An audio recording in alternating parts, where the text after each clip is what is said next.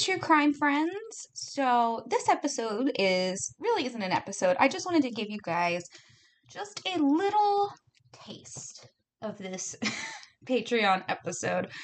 So without any further ado, here it is. On March 1st, 2000, the year of the millennium, the police of Aberdeen, Australia were called to the home of a man named John Price at around 8 a.m. Police approached the home and they knocked. No one answered. And one of the responding officers actually stated that they had noticed blood on the door jamb. So because of that and because of the person who had called in expressing concern for John Price, they decided the best course of action would be next to break into the home. Because again, it's probable cause. Now, literally, nothing could have prepared these poor officers for what they were about to witness. When they walked in, they noticed, and even the one who had looked through the mail slot to see what was going on, had noticed that there was a curtain blocking their view into the kitchen. Or at least something they thought was a curtain. Now, when one of the officers tried to move the curtain, because they're walking through the house, they're trying to get through, they're trying to figure out what the fuck is going on. As he's moving this curtain, after a while, he realizes that, his left arm is cold, the arm that he used to push said curtain. And he looks down and he sees just a shit ton of blood. And at first he's like, oh, well, maybe I must have hurt myself while trying to break into this home. But even though despite the fact that he was kind of just yeah, I'm pretty sure I didn't actually cut myself trying to break into this house. But yet my arm's covered with blood. So I must be the one bleeding, right? Sadly, that was not the case. Because, the curtain that was hanging in that archway blocking the view, that wasn't actually a curtain at all. It was John Price's, the man who owned the home, his actual flesh. Hanging, minus his head, but hanging from butcher hooks. Again, they're moving through the house. They're trying to figure out what's going on. So they're not necessarily noticing this information, but they're moving through. They see blood splatter literally everywhere. Blood is everywhere. It's on the walls. It's on the carpet. And they're finding literal pieces of human remains scattered through different rooms. When they get to the kitchen, they notice that there is a pot on the stove, and the stove is on. And one of the investigators actually was thinking to himself, and he was going to joke about it just because he seems to be that type of person who just, jokes in the face of atrocity. Was going to be I'll bet money where the head is. Sadly, he would be right. But beside that, there were also plates set on the table with slices of meat, gravy, and vegetables. Now, the officers were kind of because this set the scene.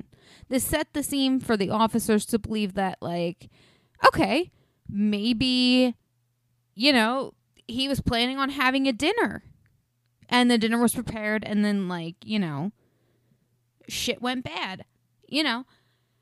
They're not trying to jump to any conclusions, which I appreciate. So the officers, move around throughout the house, and they hear someone snoring. So they go to the room in which they hear this snoring, and they just find more blood and a woman lying on a bed in one of the bedrooms. And even though they try to wake her, she remains unconscious. However, she is alive and not nearly as injured. I mean, there are literally no other injuries to her other than the fact that she is unconscious and unresponsive. The woman that was in John Price's bed was his 49-year-old partner named Catherine Mary Knight. Catherine Mary Knight was born on October 24th in 1955 in Tenterfield, Australia, which at that time was considered to be like a area for like the slaughterhouse workers. Like it was literally like designated that like the people who worked in the slaughterhouse lived here. They also had like a honeymoon area, like where, you know, couples, whether they met at the slaughterhouse, which has another name, I want to say. But I, you know me, I suck at memorizing how to pronounce things. And also, since it wasn't just simply slaughterhouse, I just, forgot. But anyway, like I said, they had these different living areas and different housing areas. And it was a very tight-knit community of people who worked specifically at the slaughterhouse. Now, she was born to a woman named Barbara Roghand. And the father was not, his name was Ken Knight, but he was not the person that Barbara was married to. Barbara was married to a man named Jack.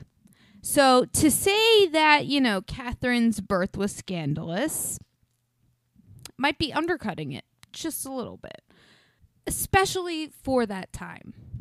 Now, and I hate to say this, but I feel like most people born during this time, it would be an understatement to say that they had a rough, or that Catherine and those born during that time period had a rough childhood. But Catherine specifically, like I said, her birth was a scandal because clearly her mother was married to another man and had a child with another, which obviously, during that time, not okay. All in all, Catherine had 4 older half-brothers and 3 other siblings, including an older sister. Now, it was said that Catherine and her siblings lived in a very tumultuous home, specifically because of their father. It was said that he would rape Barbara, their mother, multiple times a day, like up to 10 times a day, and in front of the children. And it was also said that he would frequently just beat her, again, in front of their children. Now, if this man is doing to his wife, I can't imagine what the children were experiencing. And it was said that Catherine had even claimed that she had been sexually assaulted by family members up until the age of 11. So, like I said, and I always say this, I have sympathy for the child, I have no sympathy for the adult, which with Catherine, we will get on to talk about that. But at this current moment in time of Catherine's life in her childhood, of course I feel bad for her. No one wants to have to go through that. No one should, A, be subjected to physical violence on the daily, but they also should definitely not be exposed to sexual violence on the daily. Like, that's just, ugh. Even if Catherine herself wasn't being sexually assaulted, the fact of her having to watch her mother being sexually assaulted, like, I can't imagine the amount of stress and the amount of trepidation she must have felt, and the amount of confusion, because I feel like kids at such a young age, like, whether we want to or not, we have this view of our parents of being not like gods, but like in a way infallible, because they're the people we look to shape our morality and just our whole worldview. So for the fact that she had just, like, horrible examples, like, I can't even imagine. Like, where do you turn to? And again, as a child, like, I can't say that I blame her for her actions as a child, you know, because it was said that she was a bully. And, you know, she picked on other kids, which, again, makes total sense because, I mean, she's being picked on at home. She just probably automatically assumes that that's okay, even though it's not. But she survived in school till about 15 when she, quote unquote, dropped out. From there, she landed what she had said was her dream job, which was working at the slaughterhouse. And to be fair, I mean, she worked her way up. I mean, she started as just like kind of like a custodian and would like clean up after the fact. And then eventually she moved up to working like in the boning department and then eventually like the offal room. And not to be confused with the word awful as in terrible, we're talking about the word awful spelled O-F-F-A-L, which means the preparation of organ meat. So essentially what she would do is, aside from taking out the bones, she also separated the organ meat for, you know, the slaughterhouse so they could sell it and make money. But many people said, like, you know, she was really good at her job and really good at, you know, handling a knife. Some people, there were sources out there that said this, that she would actually hang her knives above her bed. I don't know if it was like a mobile situation. I mean, but that's the first thing that comes to mind. But like, she would hang them over her bed, you know, because, you know, just in case she ever needed to use them.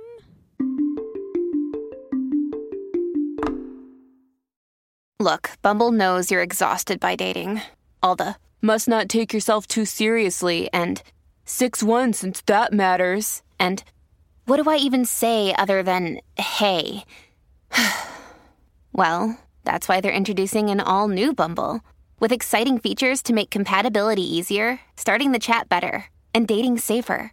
They've changed, so you don't have to. Download the new Bumble now.